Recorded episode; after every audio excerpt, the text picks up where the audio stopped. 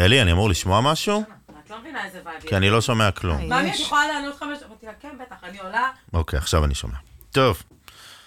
אפשר אה, זה, או שאת אה, לא סיימת עם הרשתות החברתיות? לא, אני סיימתי. זה- הוא התחיל להקליט?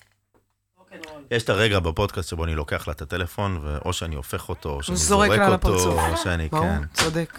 עינת, דברי. אני דברי כאילו אין. מחר.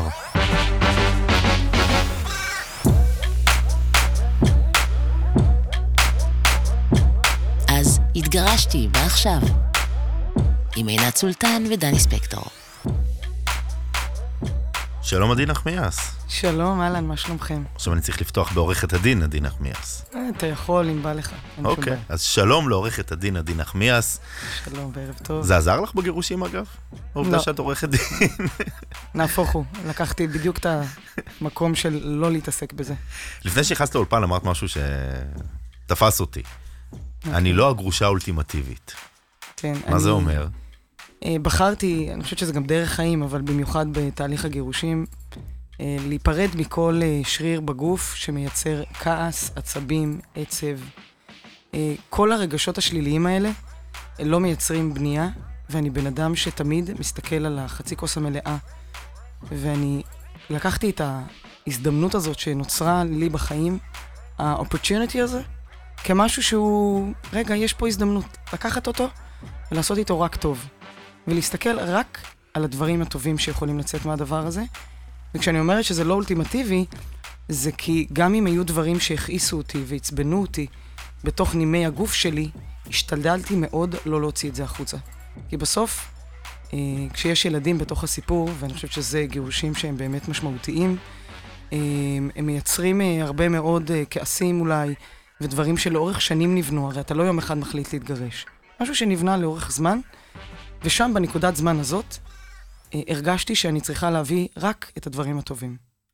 ורק את המקומות שבהם נצליח ללמוד להתמודד ביחד שנים קדימה, כי ברור שזה החלטת חיים, אה, כדי לייצר משהו שאפשר לבנות ממנו ולהיבנות, ולא דווקא המקום שהייתי בו כל השנים. תשובה מלאה ומקיפה. אה, עורכת דין, אתה יודע.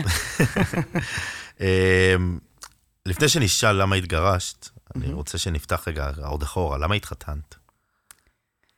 זה דווקא סוגיה מאוד מעניינת, כי אני חושבת שבגילאים האלה, בין 20 ל-30, בטח בגיל 25, אחרי שכבר חזרנו מהטיול בצבא, ואחרי שאנחנו כבר בעבודה מסודרת, אז נכנס איזשהו רצף ישראלי, אני לא בטוחה שזה ככה ביתר מדינות העולם, שאתה נכנס לאיזושהי רוטינה כזאת של אוקיי, אתה בזוגיות, אוקיי, ברור שעוברים לגור ביחד, ברור שמתחתנים.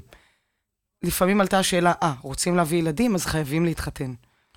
ומעין אה, סייקל כזה שאתה לא עוצר בשום שלב, ואומר, רגע, זה לכל החיים הדבר הזה? אני חושבת שיש איזו תמימות של גיל ה-20 האלה, 20-30, העש- ה- ה- העשור הזה, שהוא מעין נאיביות מסוימת, אה, עם איזשהו גם מקום שאתה כאילו אמור להיות אה, by the book. ואני בסופו של דבר אולי קצת אה, מופרד באישיות שלי, בקטעים של כיף ומגניבות, אבל בסוף אני מאוד בתלם. אני עובדת במקום עבודה כבר הרבה שנים, 23 שנה, זה די חריג. אה, גם לא חשבתי בשום שלב שאני אתגרש. אז מבחינתי החתונה הייתה חלק מאותה תבנית ברורה, שבה אני בזוגיות, אני גרה עם בן הזוג שלי, הוא מציע לי נישואים, ואני אומרת כן. נורא פשוט. התחתנת בגיל 27 אחרי שהייתם שבע שנים ביחד, נכון. נכון? האזנתי טוב בחוץ. מקסים. שיחת הרקע. לא, לא, אתה מעולה. עשית שיעורי בית. וכשהתחתנת. זה היה כי צריך? כי רצית? שילוב של השניים? אה, אני בעיקר חושבת שאני מאוד מושפעת מהסביבה. אם כי אני מאוד בן אדם אה, עצמאי ומקבלת החלטות לבד, אני מאוד, אה, בגלל שאני רוצה לרצות, האופי שלי הוא מאוד מרצה. אז ברור לגמרי שכשאימא שלי שאלה אותי מתי את מתחתנת, ואת כבר גרה עם הבן זוג, וגם הסביבה, אגב, מאוד אה, אומרת, אוקיי, אז מתי מתחתנים? אתה אפילו לא עוצר לחשוב, אגב, אני מאוד כעסתי על הסביבה הקרובה שלי, שלא בטוח שהייתי מקבלת החלטה אחרת. יכול להיות שהייתי עדיין מתחתנת, אבל אף אחד לא עצר ואמר, זה מה שאת באמת רוצה לעשור, ש... לשנים הקרובות? זאת אומרת, הרבה פעמים אנחנו מקבלים את הטיפול הפסיכולוגי הזה בגיל 30, 40, שאמרנו, רגע, רגע, רגע, למה כשהיה טוב לא עשינו את הטיפול הזה, רק כשלא טוב? אז כאילו שם אני מרגישה כאילו איזשהו פספוס. יחד עם זאת, באופן כללי בחיים כמנטרה, ואני חוזרת לתחילת השיחה שלנו, אני לא מצטערת על שום דבר שעשיתי. אני שמחה על הבחירה. אני חושבת שגם אם היו מישהו אומרים לי את זה, לא בטוחה שהייתי מקבלת החלטה אחרת. מאוד אוהבת את, ה, את מה שנוצר, אה, מוקירה את השנים שלנו ביחד, אני לא חושבת שהן מבוזבזות, למדתי מהן המון, וגם בן הזוג שלי. ולכן גם עד היום אנחנו חברים מאוד מאוד טובים, כי אני מאוד אוהבת אותו. יכול להיות שאני לא מאוהבת, ויש את האלמנטים של הזוגיות, אבל הוא אב ילדיי, ואני בחרתי את הברית הזו לנצח בזכות העובדה שהבאנו ילדים משותפים. אז שם מבחינתי זה, גם אם ההחלטה בזמנו אולי הייתה יותר טובה או פחות טובה, once החלטתי אותה, אני הולכת איתה all the way. 200 אחוז, גם עם המשמעות שבדרך צריך לעשות uh, שיופים, גירושים וכזה. אני רוצה להגיד לך, גילוי נאות.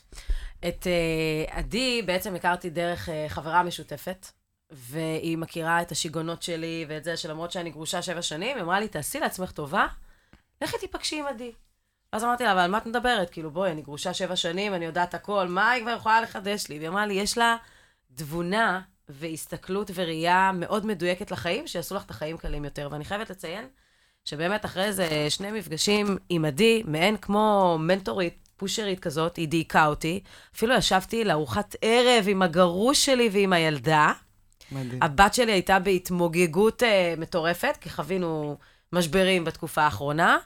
ו- וגיליתי שבעצם מה שהיא אומרת, זה שאפשר בעצם לנצח את הברית הזאת בדרך אחרת. וזה מדהים. עלמה, כמובן, הבת שלי ישבה וצילמה אותנו, ואמרה, איזה יופי, בבקשה. ואיזה רומנטי, וזה זה. ובראש, כל מה שעבר לי זה המשפטים שלה, שהיא אמרה לי, תשחררי, תשחררי, ויהיה לך הרבה יותר קל, גם עם הבת זוג החדשה, וגם עם כל הסאגות האלה של המלחמות, על דברים שהם כבר לא רלוונטיים. ואני רוצה לדעת, עם כל הקריירה המוצלחת, חשבת פעם לפתוח במין קריירה כזאת של מנטורית ולקחת נשים גרושות? כי יש המון נשים mm-hmm. שהמאבק שלהם הוא מעייף, אפילו רק להסתכל מהצד. חד משמעית. אמ, טוב, באופן כללי, גם בקריירה שבחרתי לעצמי, שהיא ניהולית, אני כן לקחתי בחמש שנים האחרונות אלמנטים של מנטוריות, ושל אה, באמת לעשות מנטורינג לכל אחד. אני חושבת שבכלל, באופן כללי, מעגל החיים שלנו, אה, טומן בחובו את הרבה מאוד דברים, וכמו שאתה מתנהג בבית, אתה בסוף גם בעבודה, it's the same, אתה אותו בן אדם. האאוטינג של זה אולי יוצא אחר, אבל בסופו של דבר יש לנו מעגלים שהם מעגלים מתחברים. אני חושבת שהרבה פעמים גם בשכונה ובכל מיני מקומות שכשמישהו מתגרש, אז הם אומרים לי, את חייבת לדבר עם הבן אדם הזה. אני ישר נותן את הטלפון, הרבה פעמים אני זאת שמרימה את הטלפון. אני מבינה שגם הפעולה הזאת היא הראשונה, להתחיל להתפשט ולהתחיל לספר, היא מאוד מאוד קשה. אני גם מגיעה, אה, והרבה פעמים הבן זוג שלי דווקא אומר לי את זה, את מגיעה מאוד מגבוה. את מגיעה, מגיעה כבר ממקום של חוזק, את כבר בזוגיות חדשה הרבה שנים, את עם קריירה מבטיחה, עם ילדים מקסימים. הכל עובד לך, מה את עכשיו אה, באה לאלה שבורים, מה שנקרא במרכאות, או אלה שבאמת מאוד מאוד קשה להם, ובעצם מראה להם שאפשר אחרת. עכשיו, אני באמת מראה להם שאפשר אחרת, אבל אני חושבת שזה בעיקר point of view של איך שהם ניגשים לסיטואציה. הרבה פעמים אני אומרת לאנשים, תעשו לי טובה, לפני ש... אני יודעת שיש לכם את התשובה. אני יודעת שאתם ידעתם בדיוק מה לענות בוואטסאפ, ב-SMS. תעצרו שנייה, דברו איתי, בואו נחשוב, אולי יש עוד אלטרנטיבה. הנקודת המוצא שאנשים בדרך כלל נמצאים בה, במקום שהם במקום נמוך, במקום שהוא כרגע, איך אמרת? רק מלראות אותם, אתה רואה את הבן אדם כבוי, ממורמר, עצבני. באמת, משדר לעולם איפה לא. אני שנייה אומרת, עצור הכל. זה נהנה וזה לא חסר. אגב, למדתי את זה מעולם המשפט. אני חושבת שזה אחד, זה מהגמרא, זה אחד הדברים מבחינתי המשפטים הכי משמעותיים בחיים שלי. זה נהנה וזה לא חסר משמעותו, אני אתן לך ואני אעשה בכיף. האחר, לא ניזוק מזה. הרבה פעמים בחוויה שלנו, עבור בן הזוג שלנו, בטח בהליכי פרידה וגירושין, אתה כל הזמן רק מסביר לעצמך למה לא יכול להיות שהוא יקבל. איך יכול להיות שהוא יקבל יותר ממני?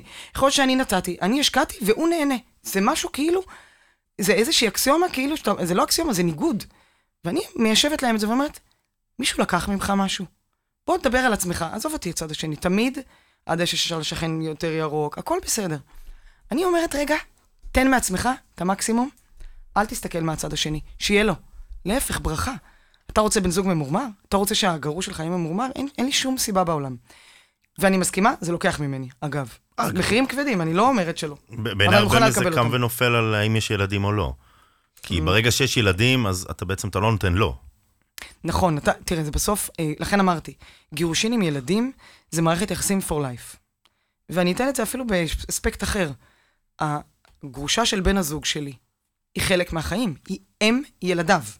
אני חייבת, לא משנה מה יקרה, להסתדר עם הדבר הזה, להכיר אותו, לא להכיר אותו. זאת הקלה. אותה קיבלתי גיוון. עכשיו אני נסעתי מנקודת הנחה שגם אם כל מה שיגידו לי הוא הדבר אולי הנורא מכל, זה בכלל לא רלוונטי. שום משמעות. היא אם ילדיו, מבחינתי אני אוהבת אותה בלי להכיר אותה. אני נותנת לה את כל הזכויות. לא משנה מה יגידו לי, זה בכלל לא משנה. ואני אומרת את זה גם בזוגיות אחרת, גם עם אלה שבגדו אולי, וחס וחלילה, שבאמת עשו את הדברים האסורים והנוראים. אני לא רוצה לשפוט אף אחד ולא נכנסת לאף אחד לנעליו, כל אחד והשיט שלו. אני רק אומרת שברגע שאתה בעצמך מעביר שיט, שיט הזה עובר. זה all over. זה מביא את זה לילדים, זה מדבק. מרמרת, כל דבר בחיים הוא מדבק. אני מנסה להדביק את האנשים בטוב. מנסה להדביק אותם בלמעלה. זה בעיניי גם מוציא הרבה מאוד, אה, במהלך הדרך, אה, אה, כמו בגוף, אתה יוצר צלקות. אי אפשר לשכוח את זה. ככל שאתה רגע משחרר אותם מראש, הן לא נשארות שם. ממשיכים הלאה. עכשיו, אני מסכימה שיש לי שרירים בגוף, שהם מאוד מאוד מהר קמים לפעולה. אני קוראת לזה, למשל, כשאיבדתי גם את אבי וגם אה, חברה מאוד טובה מסרטן בגיל מאוד צעיר, בהפרש של חודשיים, קיבלתי סטירה לחיים. אגב, הגרוש שלי יגיד לכם שזאת הסיבה שהתגרשנו. באתי לטרוף את העולם, והיא פתאום כאילו, התעוררו לי כל החש... אם אני צריך לשאול מתי באמת שעון החול התהפך מבחינתך, זה הרגע? זה הרגע. אגב, שבאותו שלב אה, קיבלתי ייעוץ ארגוני. למה אני אומרת שהחיים הם מתחברים? כי קיבלתי איזשהו ייעוץ ארגוני של אה, עבודה בק... בקריירה. אה, כן, אני אשמח למים, תודה. אה, ייעוץ קריירה. אה, משהו שקשור לעבודה בכלל, ופתאום כל החיישנים התחילו לעבוד. כל המערכות התחילו לקבל איזשהו שינוע, ותחשבו על זה שכאילו הרבה פעמים לימדו אותנו, דווקא במקום עבודה ביחד עם זוגיות. כשהיינו בגילאים הצעירים, פתאום לא הסתדר לנו עבודה, ולא היה לנו זוגיות. ואז אמרו לנו, הכל סוגר עליך. אם משהו אחד ישתחרר, פאק, הכל כמו זה. זה עניין של state of mind, זה איזשהו מוד. ובמוד הזה אני כאילו החלטתי, תודה רבה. אני החלטתי, רגע, סליחה. במוד הזה אני החלטתי שגם אם הכל סוגר עליי, אני בוחרת ב, באיזושהי דרך, מקווה מאוד שיתחברו אליי, ואני תעוזתית בהקשרים האלה, ואני הלכתי ואמרתי, אוקיי, עכשיו אני ברבק על הדבר הזה. כש, כשהגעתי לבן הזוג שלי, הגרוש שלי, להגיד לו, תקשיב, אנחנו מתגרשים, וכן, זה היה נוראי. זה היה כשנסעתי באופניים החשמליות שלי בחזרה מהמשרד, והוא עצבן אותי נורא, ואמרתי לו, אוקיי, מתגרשים. הוא אמר לי, מה? לא הבנתי. איפה את? אמרתי, בדרך, הביתה. בואי, בואי, בואי. ופתאום, כשנפל הפור הזה, וניסיתי לחבר אותו לתוך הדבר הזה, בשנייה הראשונה הוא אמר לי, אני לא מבין מה את אומרת, אבל הוא לא אמר לי לא, כי לא באתי במלחמה. אני אמרתי, בוא, בוא שנייה, נחשוב רגע, למה עשינו את זה? למה אנחנו בכלל ביחד? למה יש לנו את כל הדבר הזה? וכשהתחלנו לעשות שיחות ארוכות, מכילות הייתי אומרת, אז ברור שמהר מאוד הוא הבין שבאמת אני סופר רצינית ובאמת החלטתי את זה, אבל האמת היא שגם היה ברור נורא שמישהו צריך לקבל פה החלטה בוגרת ואחראית עבור הזוגיות הזאת. והרבה פעמים אנשים מגיעים לסיטואציות שמבחינתי שם, כשאת שואלת, שואלת, שואלת אותי על mentoring, mentoring זה המקום דווקא שהוא לפני. הוא רגע פוסט. כאילו, שנייה לפני שאנחנו מגיעים למקום המגעיל, הלא נעים, הלא מכבד, הלא מעריך, הצועק, המשתלח, המתנהג לא יפה ליד הילדים, הרי זה יוצא. זה פתאום, הרי אם היה זבוב על הקיר או איזושהי מצלמה שהייתה מצלמת אותך, היית אומר, אין מצב, זה לא אני. אין סיכוי שאני מתנהג ככה. זה נורא קשה לזהות את המקום הזה. את השנייה לפני. נכון. כי אתה תקוע. אתה נורא מאמין. או שאתה מאמין ש... אתה מאמין שאתה צודק. לא, או שאתה מאמין שעוד רגע זה ישתנה, עוד רגע זה ישתפר. כן, כן, בוא ניתן לזה עוד הזדמנות. כן, אתה לא יודע מתי תהיה השנייה שהכל יתהפך. עכשיו, זה מה שרציתי להגיד. עכשיו, אבל בדרך... אישה כן מרגישה. לא יודע, אני אף פעם לא הייתי. דיברנו על זה גם לפני, וגם בפרקים הקודמים, שאישה בעצם מרגישה שהיא כבר כאילו מתאבלת על הקשר בתוך הקשר. אז אני יכולה להגיד ש... א', אני ממש מסכימה עם המשפט הזה, אבל אני יכולה להגיד שכאילו הרבה זמן אה, דיברתי לעצמי בלב, והבנתי שאני באמת לא מוכנה לשבור את זה, כי יש לנו לנשים הרבה מאוד, תקראו לזה כאילו שבע נשמות בהקשר הזה. כאילו, אנחנו באמת לא רוצות להיכנס לסיטואציה הזאת. אני אומרת, אני באמת לא חשבתי בשום שלב שאני אתגרש. גם בשלבים האחרונים ששמתי את זה על השולחן, כי באמת, אגב, האמנתי, הייתה לי איזושהי אמונה שהלכתי איתה, אפשר להגיד אמונה עיוורת, ואני חושבת שברגע שדווקא אמרתי את זה בקול רם, אז השתחרר התהליך שיצר את הערך של רגע בונים פה משהו, לא הורסים משהו. ודווקא את זה אמרה לי מאוד יפה היועצת, כי אני חושבת שאגב גירושין, אחד מהמכשירים שלי עזרו, זה בסוף הניסיון, הרי מה אנחנו עושים פה? על בסיס ניסיון של אנשים, של אנשים מנסים ללמוד מה לעשות. אני לקחתי יועצת. הרי בסוף מתגרשים פעם בחיים מבחינתי. בפעם בחיים הזאת, קח את היועצים הכי טובים, שלם כל כסף שצריך, אל תשלם אותו לעורכי דין. אגב, לא לעורכי דין, ליועצים. למי שיעזור איך להתמודד. לקחנו יועצת שבעצם עזרה לנו איך מדברים עם הילדים. כמה ילדים היו? שניים. בני כמה? אה, בזמנו, ארבע, עכשיו זה 15-11, שבע שנים אחורה. אה, צעיר, mm-hmm. שמונה וחמש. אני זוכרת שהיא אמרה לנו, אה, אתם צריכים לדבר איתם ביחד, להודיע להם, ואתם צריכים להגיד את המשפט הבא. אבא, לא אבא עוזב את הבית, כי זה משפט קלאסי שכולם אומרים, תקשיבו, אבא עוזב את הבית. תקשיבו, זה משפט, כשאתה חושב עליו, ליטרלי פירק את המשפחה. היא אמרה, לא, אבא ואמא לא מסתדרים. והחלטנו שיש שני בתים. תקשיב, הטרימינולוגיה של המשפט הזה, בין, מבחינתה, להרוס משפחה, לבין להמשיך לבנות משפחה, הם תהום.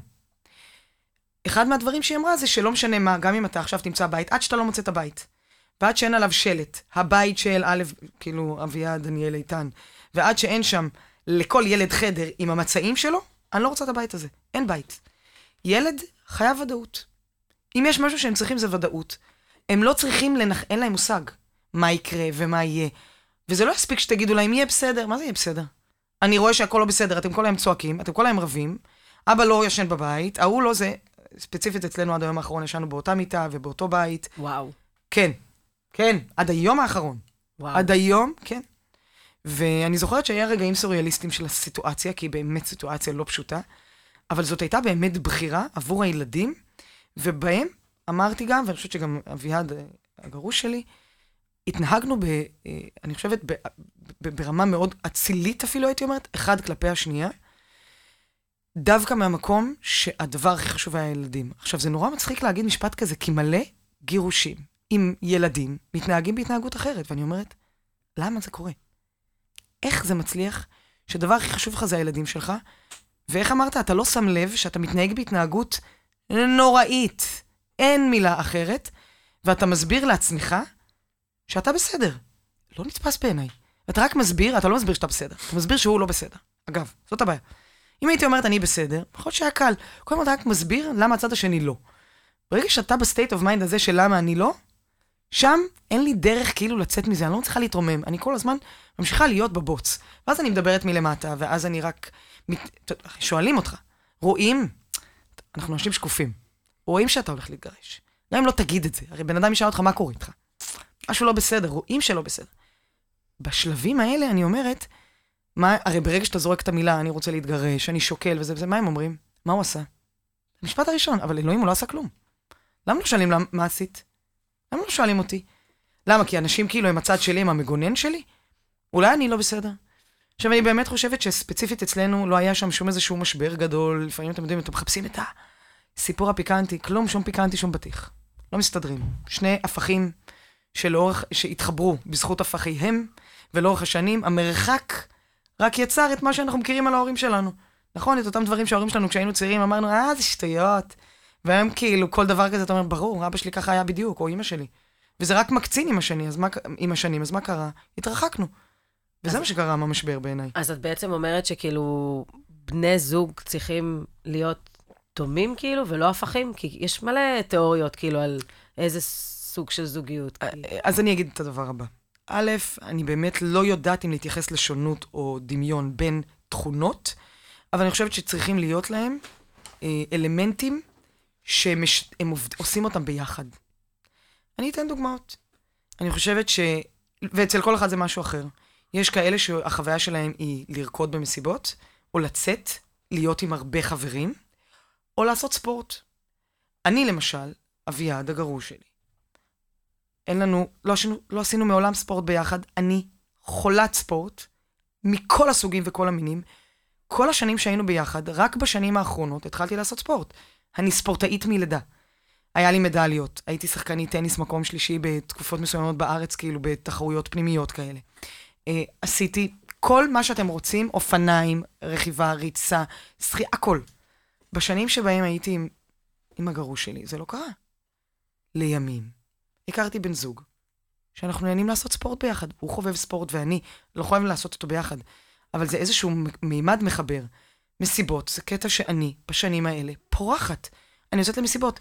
חברים, יש לי המון חברים. אגב, זה היה חלק מהסוג של משבר. בסופו של דבר, אני, יש לי הרבה מאוד תחנות חיים, ואספתי המון חברים.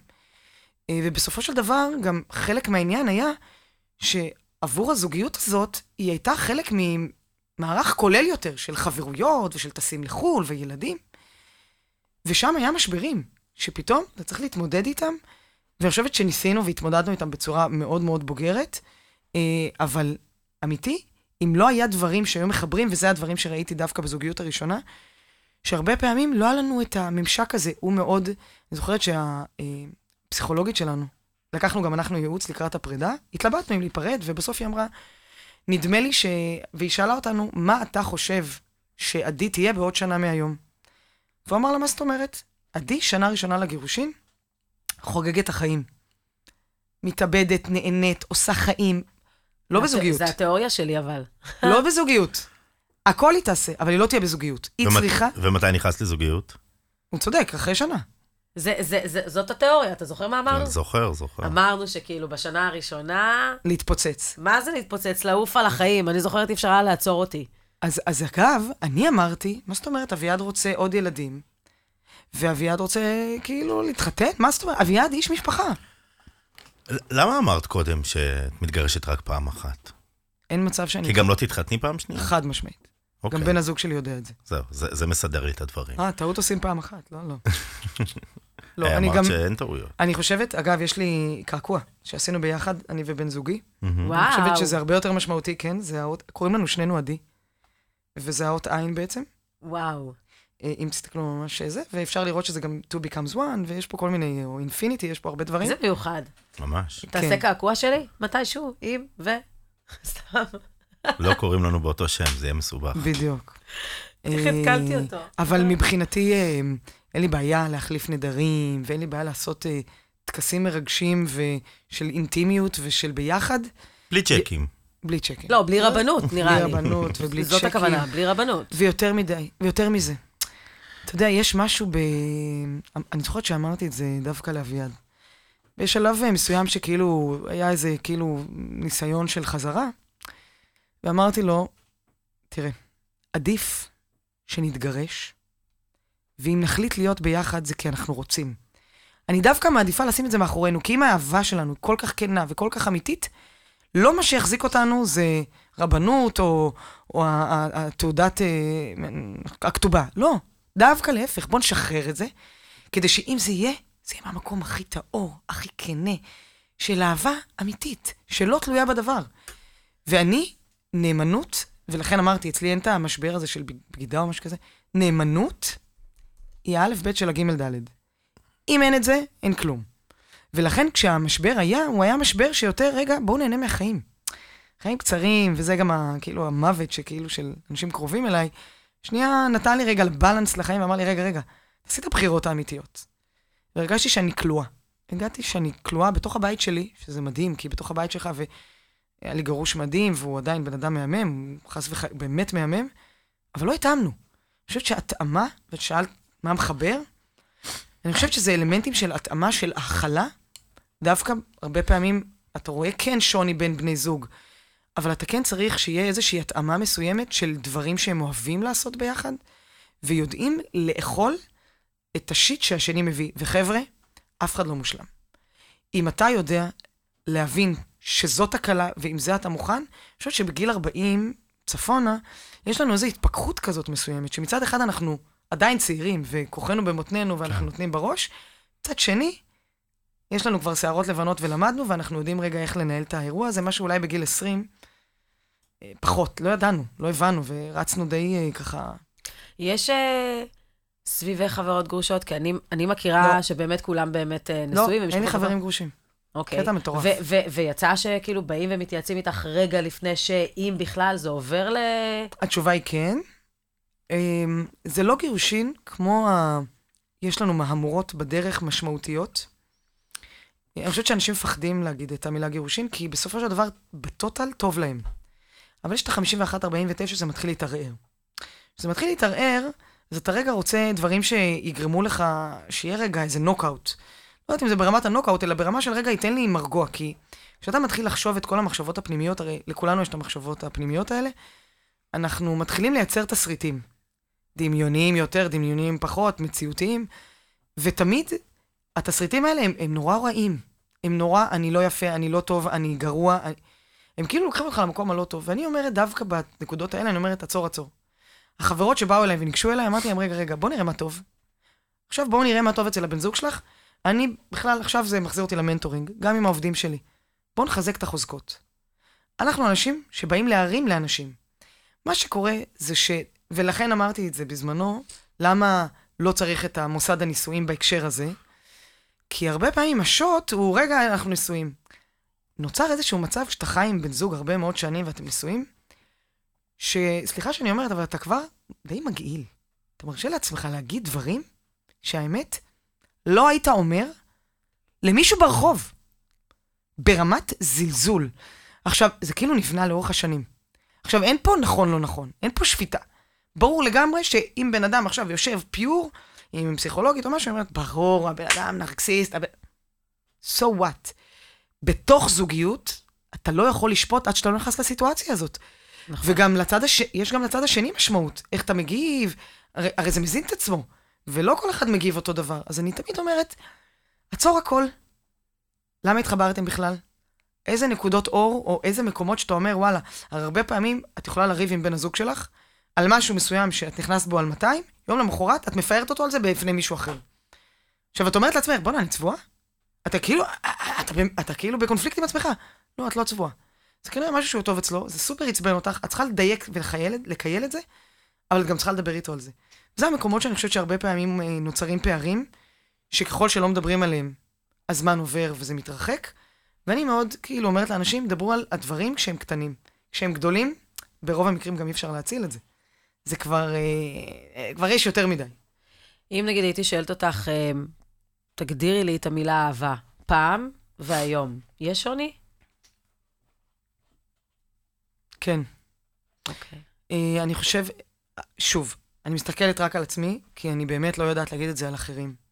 אבל אני יודעת להגיד לך שאני, בעצמי, עברתי תהליך ב-20 שנים האלה, שבהם הייתי בחורה נורא דעתנית, מה שנקרא יודעת הכל, אה, מאוד מוערכת אגב. זאת אומרת, היה לי הרבה פידבק מהסביבה שגרם לי לחשוב שאני הכי טובה בעולם. ולאורך השנים, אנשים מאוד מאוד טובים, ובזכות תהליכים שעברתי פנימיים, למדתי אה, לבקש משוב וביקורת. למדתי להגיד לאנשים, תגידו לי מה לא טוב אצלי. כי אני רוצה להיות יותר טובה. עכשיו, אנשים באופן כללי, כשהם אוהבים אותך, הם לא יגידו לך מה לא טוב אצלך. אתה צריך מאוד לבקש ולרצות את זה. כשהתחלתי לבקש את זה, זה עשה אותי באמת הרבה יותר מכילה, הרבה יותר טולרנטית לסיטואציות. ואגב, מבינה שגם אני בן אדם, ויש לי הרבה טעויות ועשיתי ואני עוד אעשה, אבל אני הרבה יותר מכילה, הרבה יותר נעימה. אני שחררתי את, הש... את אמרתי, את המקומות האלה שבא לריב, ואני יכולה להיות בן אדם ועוד וכחן. אני משתדלת לעשות את זה דווקא ממקום המתלהב, והמקום של עשייה, והמקום של להקשיב לשני. פעם, אגב, גם הצוות היה אומר לי, צוות בעבודה, ואני יודעת שזה גם היה בבית. כשאת מדברת בקול רם ובאסרטיביות שלך, שזה משתק אותי, אני לא מצליח לשמוע, האוזניים שלי לא מצליחות לקלוט את זה. את אותם משפטים, את אומרת, כמו שאני אומרת לכם עכשיו, ברגוע, זה נכנס. ואני מכיל את זה. וגם אם אמרת לי משהו שהוא נורא לא נעים לאוזן, הדרך. ולכן הרבה פעמים התובנות שלי, גם במקום עבודה וגם עם אהבה וגם עם ילדים, בכל מקום, זה קודם כל, אל תהיו צודקים, תהיו חכמים. אני הרבה מאוד מתנצלת בעשור האחרון, אני מתנצלת המון, כי אני באמת חושבת שלא כל התורה ולא הכל אני יודעת, ואני מבינה שיש לי גם טעויות. ואני גם רוצה לתת לצד השני רגע להיפתח. ואם אני לא הולכת על הדווקות ועל ההוכחה ומוכיחה אותו כל הזמן, ורגע מכילה אותו, אז קודם כל גם לא נתתי עוד פתח לשיח המשותף, כי אני יכולה להיות מאוד אסרטיבית וגם מאוד לשתק. אז אני רגע רוצה לקרב אותו אליי. ועכשיו את שואלת אותי, אהבה, זאת אהבה מבחינתי. המקום הזה שאנחנו כן מאפשרים אחד לשנייה להיות שקופים, להיות גלויים, להיות פתוחים. כן, גם את הפצעים, גם את המקומות שבהם אני משתפת את בן הזוג שלי היום, במקומות שגם אם אני במקום שכביכול בחזות החיצונית הכל בסדר ומהמם ונראית סבבה וחיה את החיים ועפה עליהם, יש מקומות שגם אני. יש לי בעיות ויש לי דברים שצריך לטפל בהם. ואני שלמה עם זה, אבל אני גם בעיקר פותחת את זה. אני חושבת שזה חלק מהפתיחות בתוך אהבה ומקום של גם להיות מאוהבת לאורך זמן, כי צריך שם שיהיה אתגר. לסיום, כי כבר אנחנו... רגע, אבל אני סקרנית לשאול עוד דבר. אז יש לך אחד לסיום. אחת? יש לי כי שניים. בדרך כלל אנחנו שואלים לא? לסיום על טיפ, אבל לא? נתן פה כבר 20. אם הייתי שואלת, עדי מהיום, בעוד עשר שנים, איפה אני נמצאת? כן, בזוגיות, פתוח, עם עדי.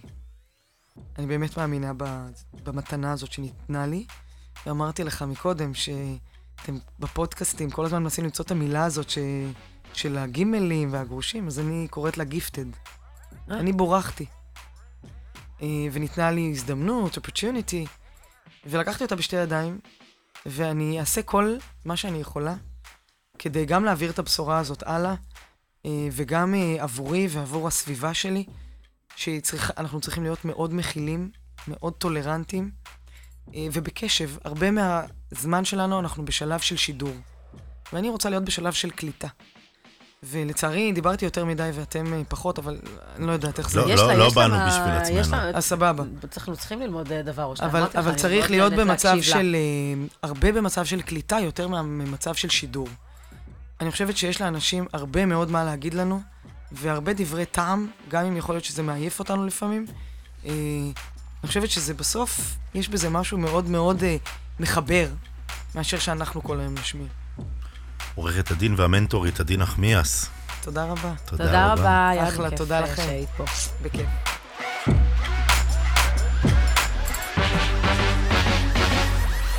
אז התגרשתי, מה עכשיו? עם עינת סולטן ודני ספקטור.